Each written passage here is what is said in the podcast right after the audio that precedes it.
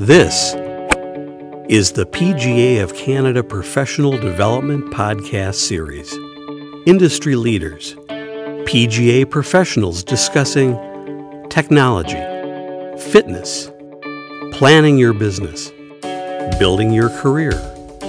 These talks, these ideas, developed for you to live a better life and earn a better living.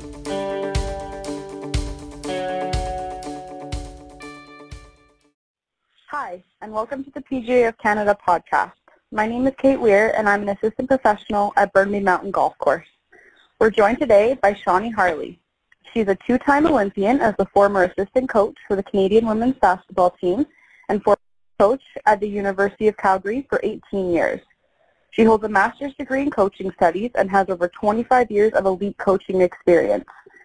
Since winning matters not only in sport but also in business, Shawnee has become a sought-after corporate coach, life coach, mental toughness coach, and motivational speaker. Today we're privileged to provide this unique opportunity to speak with Shawnee about a subject she has coached extensively on, the communication bridge, and how to better utilize our communication skills to create a better work or coaching environment. Shawnee, welcome and thank you so much for joining us. Awesome. Let's do this. so you wrote a piece for the PGA of Canada um, entitled Communication is a Bridge. And so I just want to by touching on the uh, first four things that you talk about in this uh, piece, and that's the four different types of communication. So if you can go ahead and kind of define those for us and, and let us know exactly what those four different types of communication are. You know what just struck me when you mentioned that is I thought to myself, I wish I would have known that communication styles even had names. I, I even wish that I knew that there were categories when I was in the midst of my coaching. Um, I learned about all of this much later, and learning that there were categories and styles was really helpful for me. Uh, the first one that I start with in my article is assertive, and I start with it because it is the healthiest, and it comes from a place of win-win. And what's so interesting about assertive when I was reading through it and working on it, I'm like, wow, I never did that. I, I didn't even know that that's what I was supposed to do. And yet it's the healthiest of all, and it's the one that's least used. The second one was uh, passive. And passive comes from a place of lose-win. And, you know, passive is very much around a desire to avoid conflict and disapproval. And when I look back when I was coaching, I feel like I was far more in that style than I was in the assertive. Mm. And the next one was um, aggressive. And aggressive comes from a win-lose. And you know when I was reading through aggressive, I was like, I think I start being aggressive when passive isn't working. It's like, I don't right. have enough of this passive. Now it's time for me to win. And then the last one is the passive aggressive. And as I, you know, work with my, uh, in the corporate work that I do, I find that uh, passive aggressive seems to be one of the most common communication styles. And the unfortunate part about that, it is the most destructive. Right. And it, it destroys trust and it destroys any type of team culture. So those are the four that I wrote about in the article. Yeah, I think I found the way that these were um, separated really helpful because same as you, I've never really thought of them in these ways before. I definitely know of the passive-aggressive form of communication as, like you said, that's the most common one, but it, it's really helpful to put these kind of into categories so people can hopefully figure out what kind of um, communication style they work with, which is kind of my next question. Is it hard for people to mm. figure out or admit to their communication style? Well, what I believe about that is it's hard to admit or change anything if you don't know that you're doing it. So right. a huge piece of, I think, leadership in general, you know, the big, the big buzzword these days is emotional intelligence. And another word I use a lot in my coaching, and I'm really trying to use it with myself, is self-awareness. So if you're in level one of self-awareness, which is unconscious incompetence, which is another way of saying I don't know what I don't know, if I don't know that I'm doing something, I have no chance of being able to have even opinion on it or change it. And I think um, my experience has been in working with coaches and leaders in business that when I go through it, maybe it was a bit of the light bulb the way that you had it, when we actually give names to these and they have styles and they have how, you know, how it shows up, what are the costs of being an aggressive communicator. There has been nobody that I've presented this to that it hasn't changed their behavior. And they all have said the same thing that I said when I found out. I'm like, wow, why didn't somebody tell me this 10 years ago? I didn't even know about this. I'm just mm-hmm. doing what I think is right. And almost every leader I've ever worked with is always come coming from a place of good intention. And we just tend to communicate. And I was even thinking for myself, I'm like, well, where did I learn? What, like I'm kind of passive. So where did I get that from? Like nobody taught me that. There's not a course on it. And so whatever, we get socialized, we pick up on certain ways, we watch what our parents did. Uh, but, you know, to go back to your original question, once people figure out that what they're doing is unhealthy, and they can actually see it, they can see it costing them in their relationships, they can see it costing them in their team culture. I've had um, all leaders have embraced it and have really worked to um, to commit to being more assertive. I think that what you said is very important. That that we don't know what we don't know.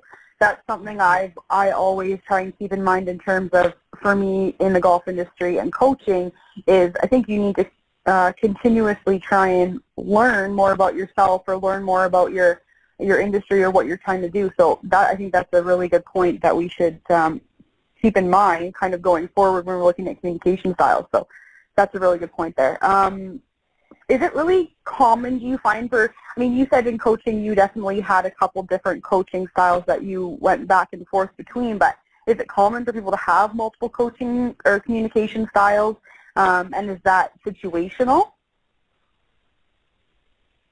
You know, I, I'll, I'll give you my opinion on that, and I always tell people Remember, I only have an opinion. It doesn't mean that it's the one right, that there's only, I, I think there's nine ways to skin a cat.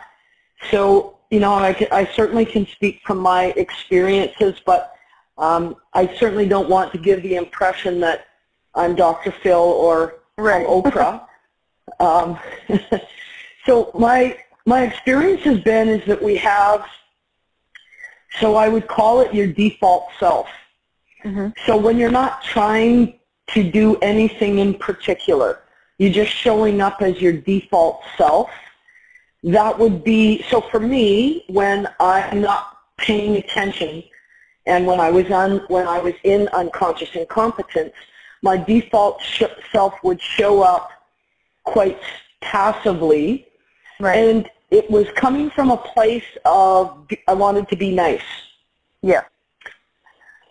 So that was, when I wasn't trying, that was just what I was doing. Mm-hmm. So I think when I switched into a different style, again, I don't think it was an intentional switch. Because if you're in unconscious incompetence, nothing is intentional. It's all habitual. Right. And I think then just what happens in, in coaching and sport in general is that we're always looking for something better. If something's not working well, let me try something else. And so when I would switch to aggressive, it was not intentional. It was usually just because I was so ticked off, right? Or I was so frustrated, or I was so sick and tired of seeing the same things uh, happening with no change. Then I would become aggressive. So my experience has been that when I share that you know, with coaches and other leaders, they tell me the same thing. They're like, oh yeah, I show up like this, but when it doesn't work, then I become like that. But then I ask them, and is that intentional? And they're like, no, that's just how I roll. So when we get to have these conversations about this, the best part is that you move out of unconscious incompetence and you now move into consciousness, which is I can be consciously competent now, which means I know what I'm supposed to do, right. and I'm going to choose assertive communication, or you still can be consciously incompetent, which means I know what I'm I know I'm supposed to be assertive, but I'm going to still use my hammer and I'm going to pound somebody on the head with it and be aggressive. So that's the best well, I guess it's the best and the worst part of knowledge because when you don't know what you don't know, you, you have great excuses for not changing right. behavior. so now we move into I do know what I don't know. So uh, the decision comes, will you choose to be assertive or will you choose to stay with your old habits? Right, and like you said, it's a self-awareness thing where you know, either people are or they aren't self-aware or they can become self-aware. Is that something that you see with a lot of um, CEOs or, or high-level coaches, that there's just a bit of a lack of self-awareness and they just need to be brought to awareness? Or do you find that they do have the awareness but they decide not to change it? That's a, I paused for a moment just because I was thinking about you know, what have my recent experiences been with that? And I would say it's far more unconscious incompetence where they don't know that they're not self-aware. Right. Again, I, I just feel like most people that I work with, you're coming from a place of good intention, which means you're working your butt off to be great and have a great team, be a great coach, be a great leader, have great team chemistry and you're overworked and underpaid, under-resourced, and you're doing the best that you can. And I, I would say that it's kind of like, you know, when you're, you're clamoring around in the dark and you can almost see something, but you can't quite see it, and then somebody gives you a flashlight, and you're like, whoa, whoa, where's that yeah. flashlight been all my life? That's a great analogy. uh, so I feel like self-awareness is that flashlight, but you kind of think you already have it, but you might have the flashlight, but the batteries are, are really low. And then you put right. new batteries in and you see things in a way that you've never seen them before. So mm-hmm. that's what more of my experience is. People think that they're, they do think that they have self-awareness until they get a new flashlight, and then the light really comes on. Yeah, that's really interesting. Um, I wanted to touch on aggressive communication just for, in particular, I, I'm fascinated by the um, kind of listening versus hearing. People maybe hearing what you're saying but not really taking it in, not listening to it. Um, you touch in your piece about, you know, in aggressive communication, people definitely are um, interrupting or speaking over you or thinking about what they're going to say before you've even finished your sentence. I was wondering if you could touch a little bit on that aggressive communication style um, versus, you know, the more passive style. Well, if I, I think where I would begin with that is aggressive communication uh, comes from a place of win-lose. So if you just think about what does that mean? If, if I'm the aggressive communicator and I'm coming from a position of I'm obviously smarter than you, I like to be right, um, I'm the boss for a reason. If you come from a place that has anything going like that with, with that the, the intention, the only way that I can win is someone has to lose. Right. And if you think about how that shows up in a conversation, you think about how it shows up in um, a meeting, you think about how it shows up in a team culture, and that person will always be, um, always show up as a bad listener. They, they interrupt, and when they're listening, you can tell they're not listening. They're scheming and planning what their rebuttal is going to be, or they're thinking about what they're going to say next. And you know, when I work uh, when I work with teams, and people tell me that their leader is an aggressive communicator, one of the very first things that they say to me is, and I never feel heard. And I'm like, well, yes, because that's not their intention. Their intention is not to hear you. Their intention right. is to be right. Their intention is for you to hear them. And I finish in that uh, the little description about aggressive. I, I have a sentence in there that says the intention is to manipulate and control others' behavior from from a position of power. And the reason that I mention that is because when I speak to people who say they have a leader that is aggressive and then the first thing they say is, and I don't feel heard, they will also tell me that when they don't feel heard, they soon learn to stop talking because right. it feel it, everything always feels like a shutdown, and so they stop contributing, or they stop contributing truth. Right. They just kind of smile and nod their head and, you know, have a fake, have a fake relationship.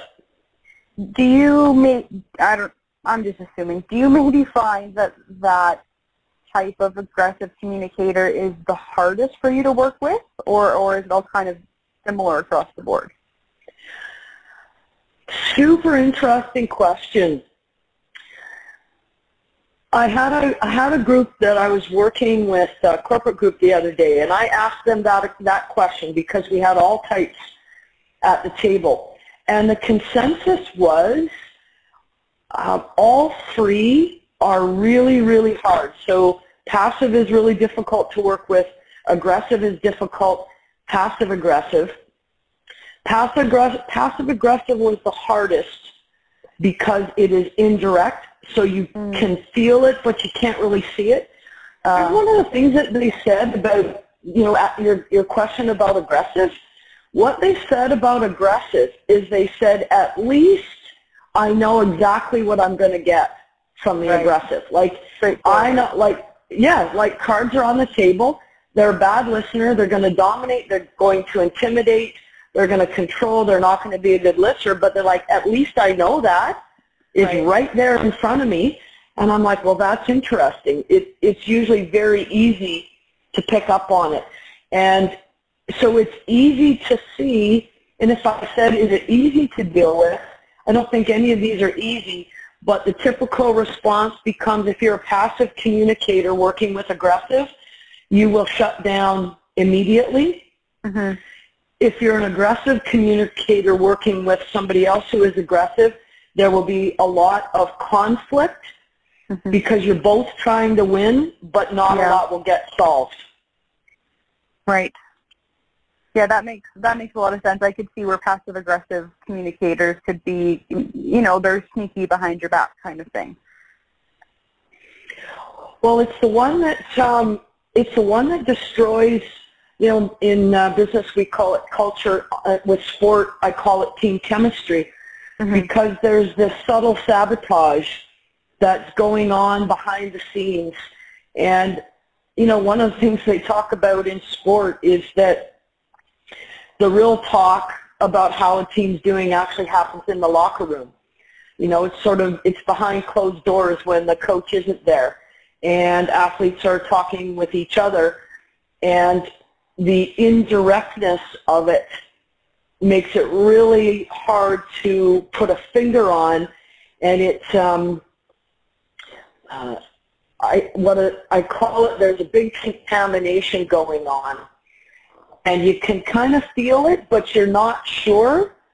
And so often when we're not sure, we ignore it. So the passive aggressive is the one that uh, it, is it's terrible. It is right. Um, the, and the other reason I really don't like passive aggressive is it it you're you're being um you're being a little chicken like right. you're hiding behind emails. You're hiding in the locker room and talking behind people's backs. Like instead of being direct and going to to the person and having a face to face conversation. Gotcha.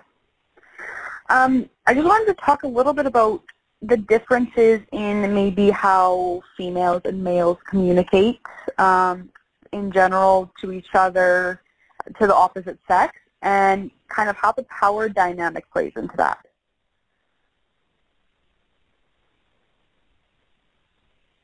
You know, I was, I was thinking, I was thinking the other day about this because I had the same question.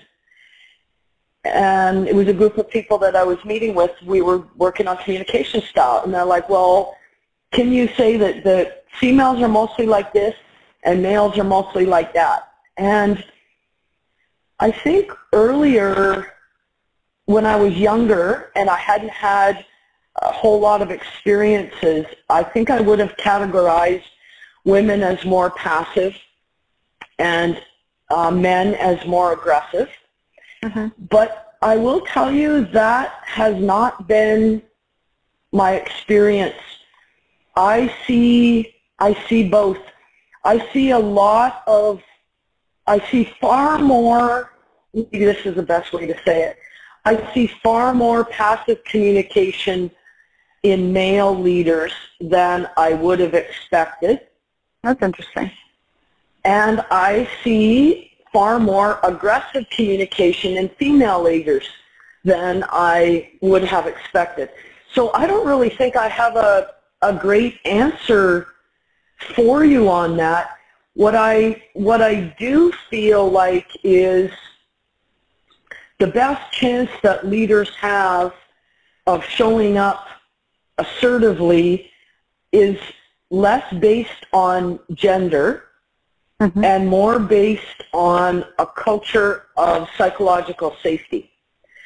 So I feel what I'm saying with that is I feel like the culture of your team or your organization will have a big say on communication style. And if you if you tend to be passive, you will stay passive when you don't feel safe. Mm-hmm. If you tend to be aggressive, you will stay aggressive if you don't feel safe because you're still trying to get your way. If you're passive aggressive and you don't feel safe, you will definitely continue with passive aggressive. So that's what I'm I'm teaching lately is I don't doesn't matter if you're doesn't matter about your gender. It doesn't matter about your background. It doesn't matter if you have brown hair or black hair, whether you're tall or you're short, you know, when it relates to communication. What matters is if you have a culture of psychological safety, every person on that team can learn to be an assertive communicator. I think that's a really important message because, like you said, it, it shouldn't matter on gender or background. It should it should matter on that you have the choice to communicate a different way if you want to. So I think that's a really cool concept. Um, well, so, well, if I just can, put, what, I just want to highlight something that you said I believe that communication is a skill.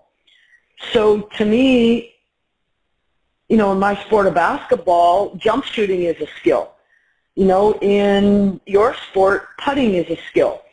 And what I know about skills is the more you practice, the better you get. You weren't born with it. It is right. not a personality characteristic. So if it's a skill, it can be learned. And that's right. what I love most so that means I can unlearn an unhealthy habit for me, which is passive. I can unlearn that. Unlearn that. I don't even know if that's the right phrase. Doesn't matter.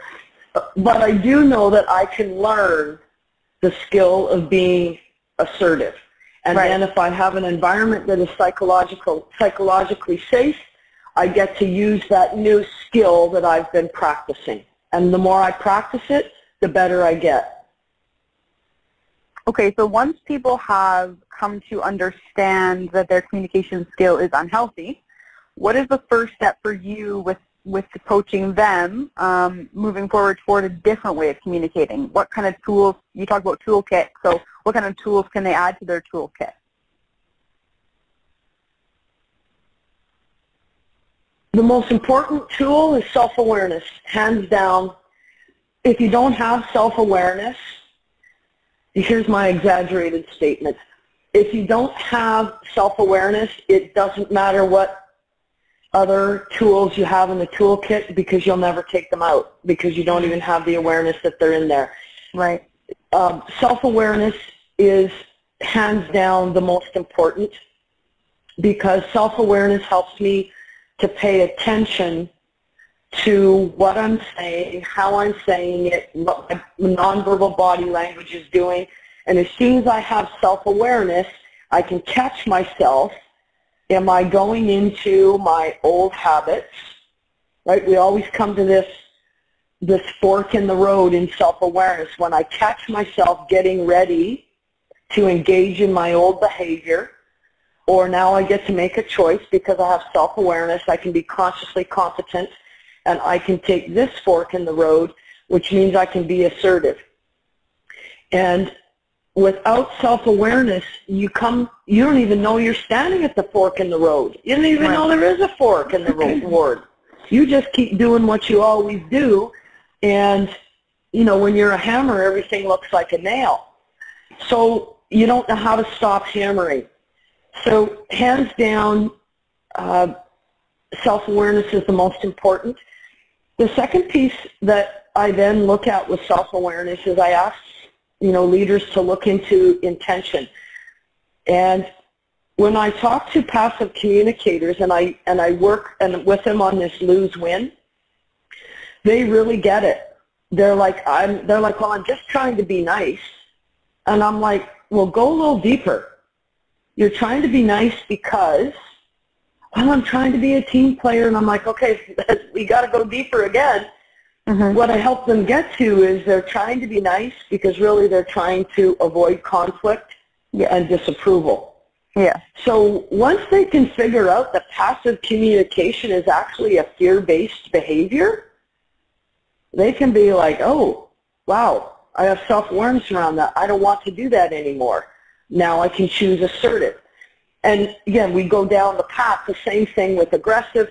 They start figuring out the intention is win and lose. And why do they keep doing that? Why do I like to intimidate people? Why am I interrupting? Why do I have, have to my voice be so loud and demanding? And we can dig into intention and we can, and that leader said, well, I don't want to be like that. How will I ever be a leader worth following if I pound everyone on the head with a hammer? I'm like, yeah. Do people follow you because they want to or because they have to? Right. And then we do the same thing with passive aggressive. When people can get clarity on what the intention, like where, what am I really trying to get here? And by the way, passive aggressive is also fear-based, is also a fear-based behavior. Mm-hmm. We, they can then say, well, these are not great leadership characteristics. How am I going to build a great team? How are people going to follow me to the top of the mountain, you know, when it's pouring rain and it's freezing cold and our tent has holes in it we don't have any water or food? How are people going to follow me up there? I have to be a great communication, great communicator so that people will follow me and we will get through the storm together. And the only way that happens is assertive. And what I want to add to assertive, and I wrote it in this piece, is that it is confident communication and it comes from a position of strength. Strength is different than power. Okay, and people good. feel that. And that's why assertive works. It comes from the right intention. I think that's very powerful. I think it, that's probably a really important key um, is that intention piece because, you know, speaking from my own um, experiences, especially as a young professional in my industry, passive is definitely what I default to because, you know, I don't have a lot of experience and I'm speaking to people who have much more experience than I do. So passive is that is that default position. So it's good to know that intention is something to dig deep down and find out what is my intention, why am I communicating this way. Well, that's great self-awareness right there, by the way. And you know what I what I ask people, and regardless of the their style, passive aggressive or passive aggressive, that sounded funny. Passive yeah. aggressive. it sounded like that was a run-on sentence about I went I was meaning the three unhealthy styles. Yes. When I when I ask them about intention, and then we talk about that, and then I ask them these questions, and then it really helps them get clarity on where they're coming from. And the questions I ask is, um, what are you afraid of? Or what are you avoiding? Or what are you running away from? Mm. And when you can go into there, you know, okay, well, I'm afraid of disapproval. Or sometimes aggressive communicators, what they'll tell me is they're, they'll be like, well, I'm afraid that people aren't going to think I'm very smart. Mm. So that's why I'm always pushing my opinion through. So there's a reason. Like intention is about, it's a reason. I'm doing this. There's a reason why I'm doing this. And that reason can be healthy or unhealthy, but we tend to never dig down deep enough and really figure out the why. You cannot fix the what until you have clarity on the why. Awesome. So now that we've, you know, covered kind of the unhealthy communication styles, can you talk a little bit about um, the way great coaches and leaders communicate so effectively and why it can produce such a successful environment and, and how they go about doing that? I'll come back to a phrase that I used earlier, which is psychological safety. And my simple definition of that is just it means that I can show up every day at work or I can show up every day as a member of this team and I can be who I am without fear of being judged, teased, ostracized, demoted, cut, fired, or gossiped about. So if we start from a place of psychological safety, it really makes assertive um, uh, simple. And then I, I say simple because it's simple but not easy. What I find that the great leaders are doing with assertive communication, so assertive communication comes from a place of um, being able to make a request for what you want or what you need but at the same time, you're not pushing those wants or needs onto someone else. You're not trying to manipulate their behavior. You're not afraid of whether they may or may not disapprove of you. It's coming from, and here's another way of saying it. The best leaders, what I see, they're able to speak their truth in a way that is authentic and invites the other person into the conversation. Yeah, I think that's pretty important. That's I've played a lot of sports throughout my life, and I definitely found that with good coaches and good leaders is I was able to feel comfortable speaking up and um, kind of voicing my opinion. And that, and when I use the phrase invite into the conversation. What that means is, because remember, whenever we're, we're the leader, we're the highest on the totem pole. And it's up to us to build the psychological safety. Because unless the people around us, um, if they always look at us as the top of, of the totem pole, then it makes sense that they look at themselves somewhere down lower. And whenever they feel lower, they will, um, their communication will always be around giving the leader what they want to hear. Right. And then we're losing truth, and then we're losing authenticity and transparency, etc. So the best leaders understand that they are really in a position of power, and now I am using that word intentionally. Um, it's a very powerful position as a leader at the top of a totem pole, and it's why assertive is about strength, not power, because power does not feel inviting, but right. strength does. And right. so assertive communication comes from confidence. It comes from a position of strength. And you know, in my article, I say that they are they are strong advocates for themselves while being respectful of the rights of others. So if you think about how that would feel, you know, in your whatever the communication culture is on a team, you can feel when it is healthy, where people come to the table, they speak from their heart, they say what they need to say, cards get on the table, And this is super important. There is still a lot of conflict. And that's necessary. All highly functioning teams engage in conflict. Otherwise, we just walk around all day, we hold hands, we light candles, and we sing kumbaya. Like, that's not getting us on the podium. Right. So it's super important that we understand that assertive communication is not always harmonious. And that's good. It shouldn't always be harmonious. But it is safe to come and put our cards on the table. And we can disagree. We can confront each other. We can have conflict. And it feels safe to do so. Yeah, that's.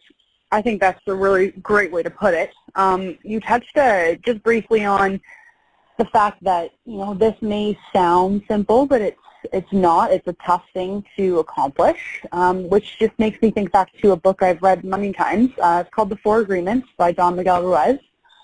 And basically the first agreement is be impeccable with your word. Uh, the introduction basically says this is the most important agreement but the most difficult to honor.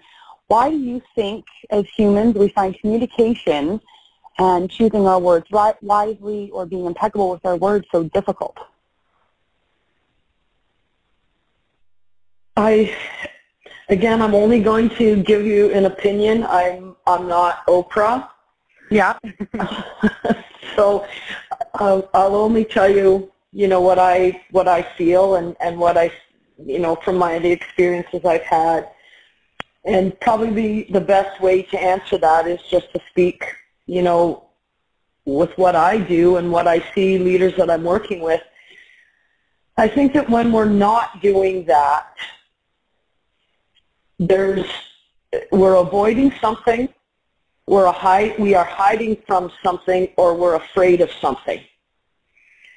And you think about, particularly in any team, in any group, in any environment where you don't feel completely safe, you will always figure out where you need to hide.